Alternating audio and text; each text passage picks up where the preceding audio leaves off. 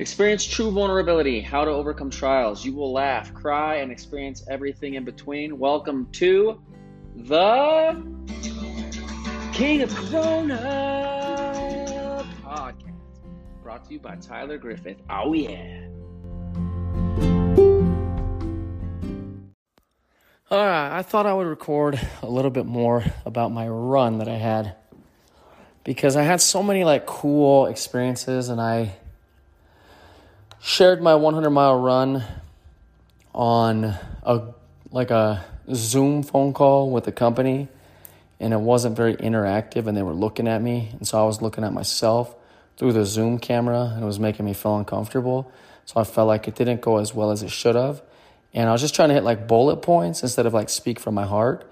And so I wanted to do like a second version of my 100 mile 100 mile run and like some of the deeper things that I learned, and try not to mention the same ones that I had learned or that I spoke about last time I talked. But one, I was running across a bridge, and this is how funny this race is. Like, I ran 100 miles through Miami.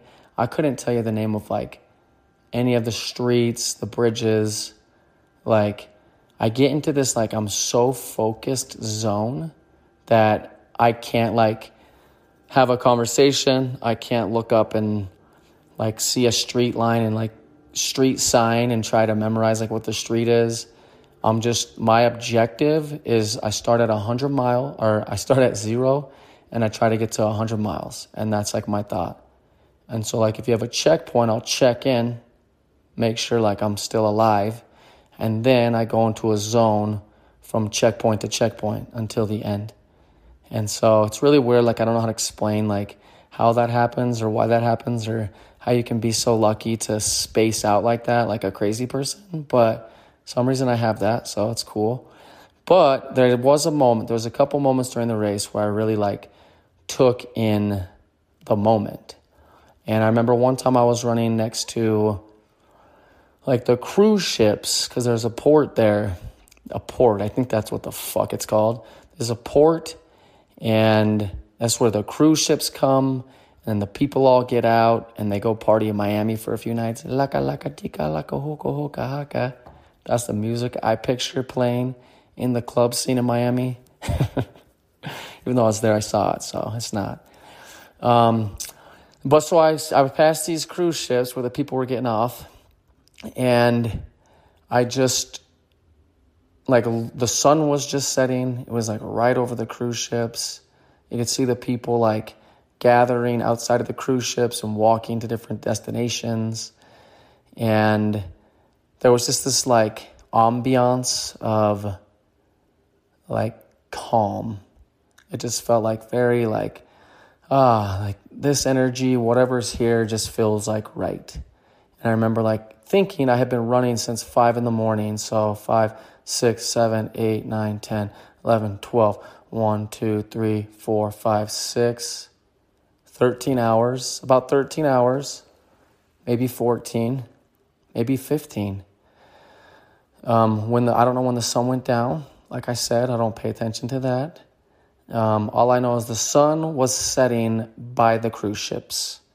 And it was very pretty. And I remember thinking, I get shade I get shade for the rest of this race. As long as I like finish this race within like a reasonable time frame of what I thought this was going to take, then like I'm going to finish before it gets really hot again.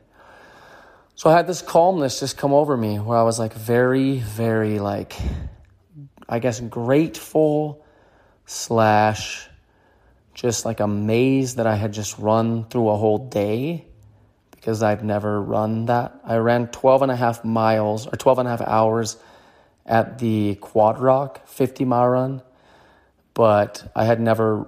So I was, if this was 15 hours, that was two and a half hours longer than I'd ever run. And then I still had, I want to say 50 something miles left. Um, I was keeping like maybe like an 11, 12 minute mile pace most of the time when I was jogging. And then if I would walk, it'd be like 14, 15. Um, towards the end, it would be like more upwards of like 25, 30, like the last four miles per mile.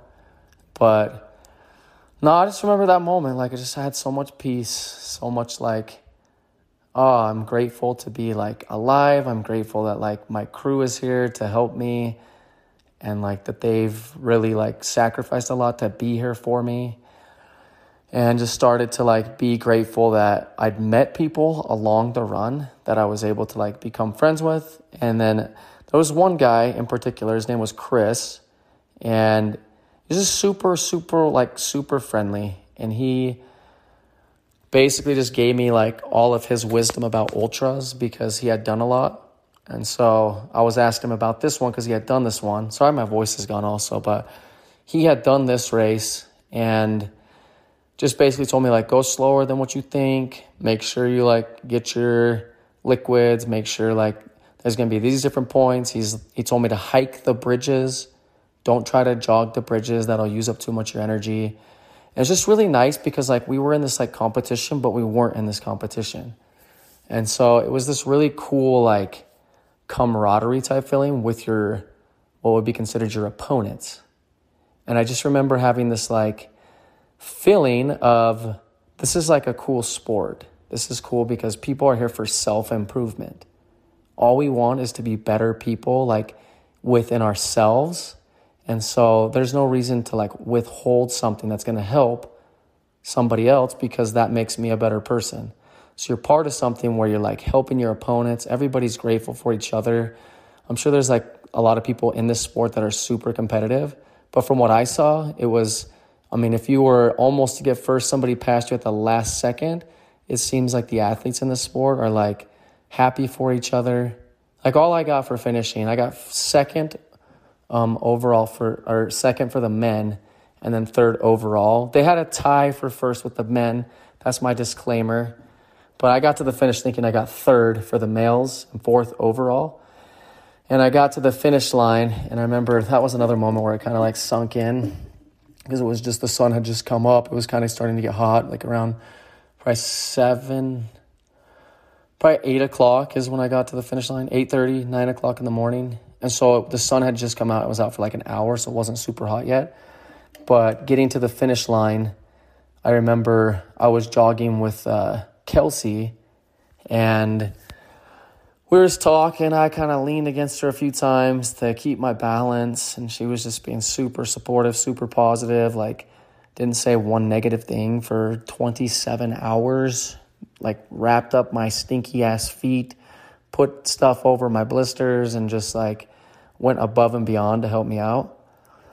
And I just remember like she was like, Do you want to finish by yourself? And I was like, Yeah. Eric jumped out, was running for me, running with me for a little bit. Paul was driving. So he went and parked. And then those two ran ahead of me.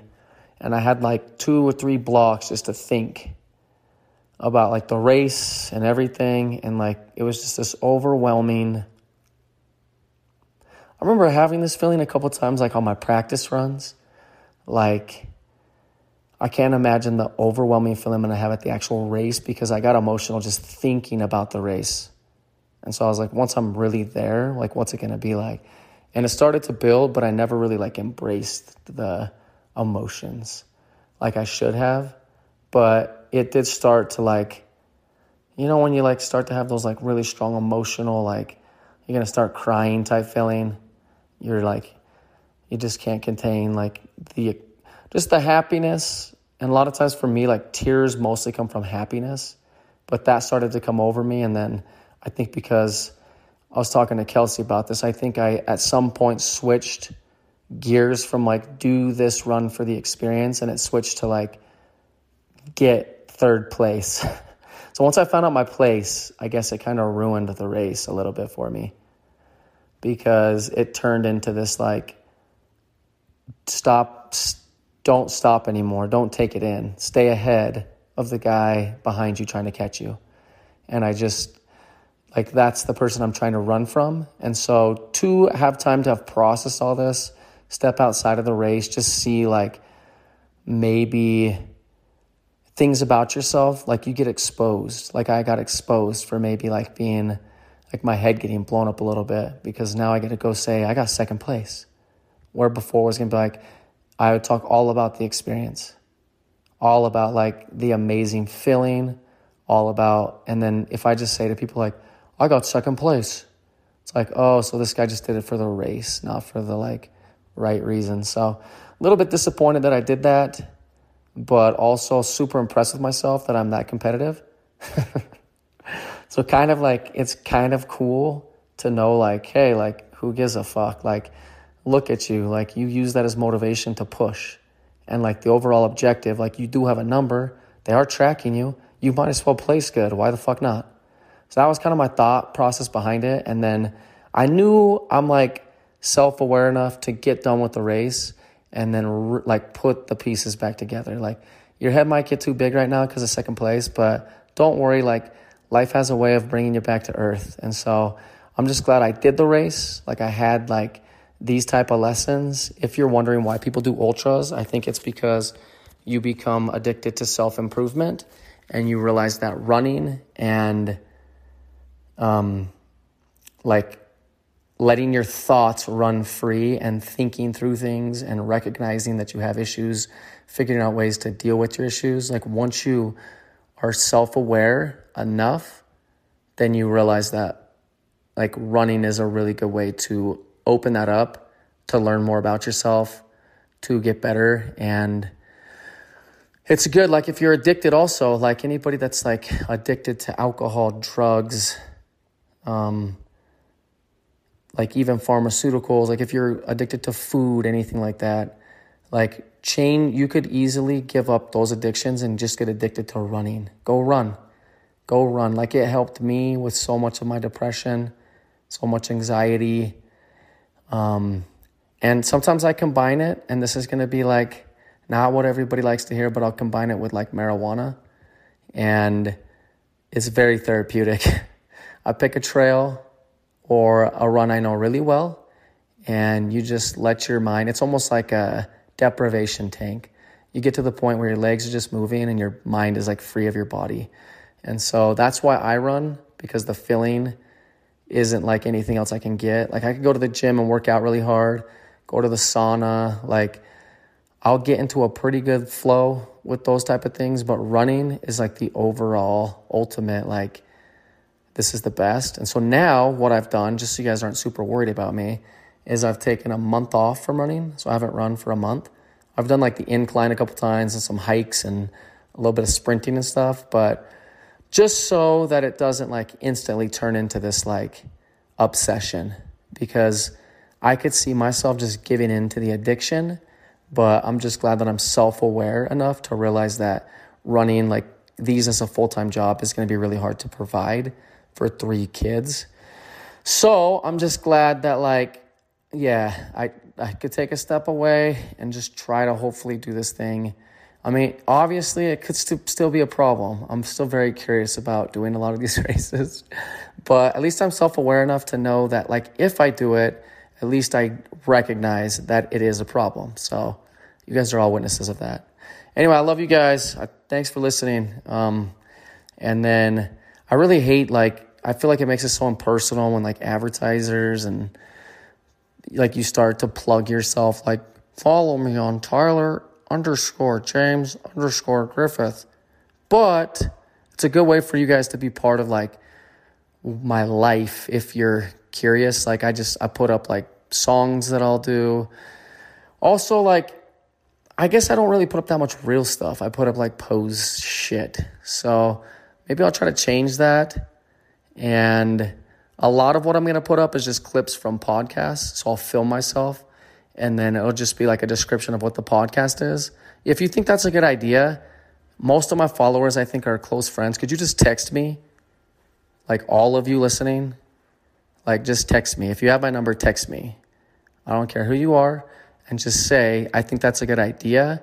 Then you can follow me on Instagram. I'll tell you when I'm going to post like every podcast and what it's going to be about. And then if you think that's a good idea, I just need you to say yes. Just text me the word yes. And I'll be like, oh, okay, what's about that? All right. Love you guys. Bye.